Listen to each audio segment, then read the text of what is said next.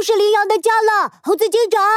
猴子警长和小鸡墩墩来到了羚羊的别墅门口。小鸡墩墩，你看二楼的阳台。哦，羚羊的阳台种了好多芦荟呀，真漂亮。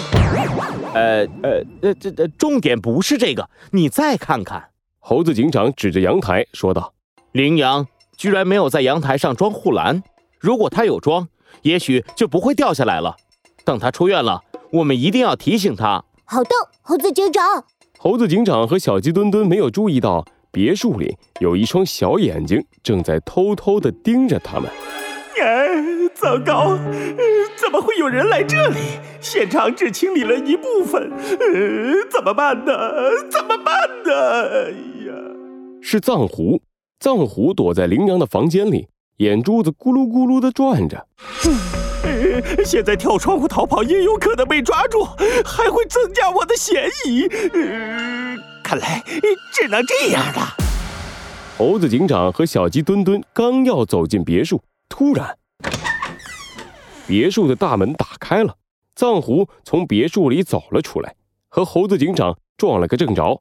哎呀，谁呀？不长眼睛！猴猴子警长，呃，猴子警长，你怎么来了呀？哦，听说这栋别墅闹鬼，我来看看这是怎么回事。你又是谁？为什么出现在羚羊的别墅里？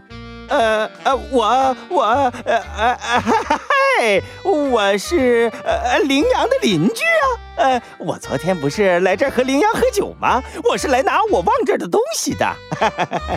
哦，原来是这样。猴子警长拍了拍藏狐的肩膀，别紧张，我听羚羊提到过你了。他说你是个仗义的好邻居。啊啊，哎呀，那可不。听到猴子警长这样说。藏狐悄悄地松了一口气，随后马上换了一副紧张兮兮的表情，神神秘秘地对猴子警长说道：“哎，那猴子警长，你们要小心呐！哎，这闹鬼的房子老可怕了，我看就不是什么好地方啊！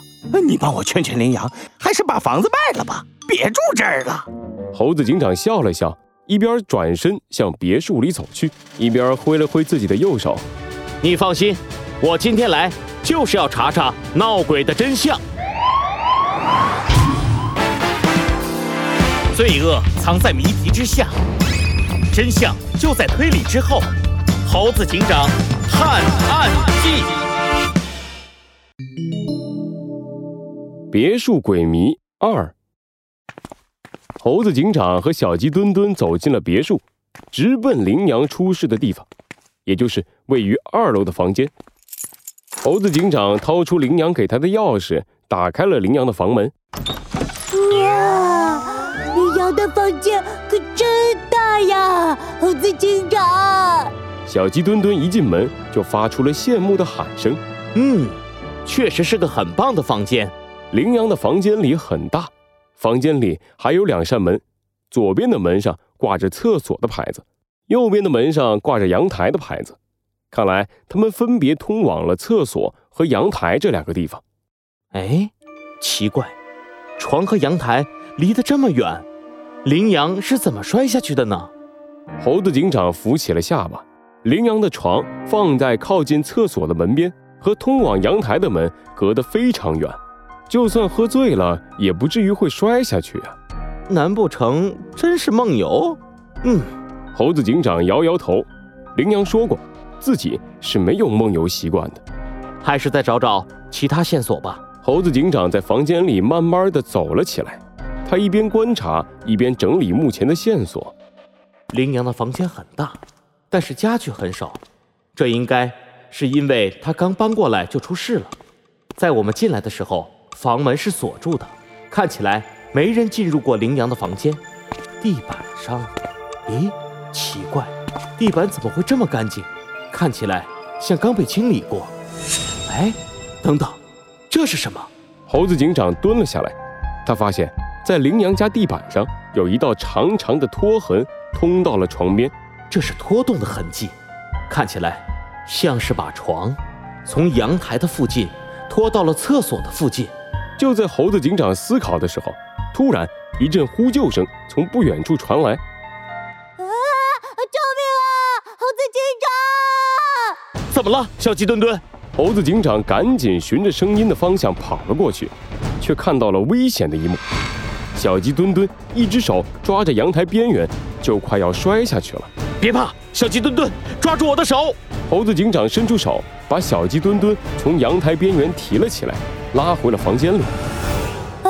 吓吓吓死我了！猴子警长，这是怎么回事？小鸡墩墩，你为什么差点摔下去？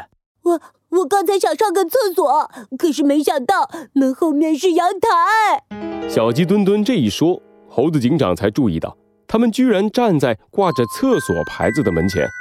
这是怎么回事？两个牌子难道是相反的？猴子警长又打开挂着阳台牌子的门，果然，正如他所想的那样，这道门后面才是真正的厕所。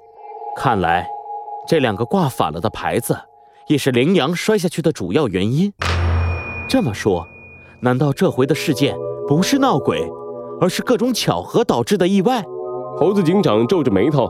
刑警的直觉让他不愿意相信这一次事件是一个单纯的意外。我一打开厕所的门，就发现自己来到了阳台。我刚想往回走，突然脚下一滑，就摔倒了。小鸡墩墩气呼呼地指着阳台。猴子警长低头一看，在阳台的地板上隐隐约约的有一层透明液体。猴子警长伸出一根手指，捏起一点，放在自己的鼻子上闻了闻。这是芦荟汁。猴子警长扶起了下巴，无数个关于案件的线索化成一个又一个小点儿，在他的脑海里飞舞。拖动过的床，相反的挂牌，抹在阳台上的芦荟汁，刚好来到这儿的藏狐。我明白了，这些点儿终于连成了一根完整的线。原来是这样。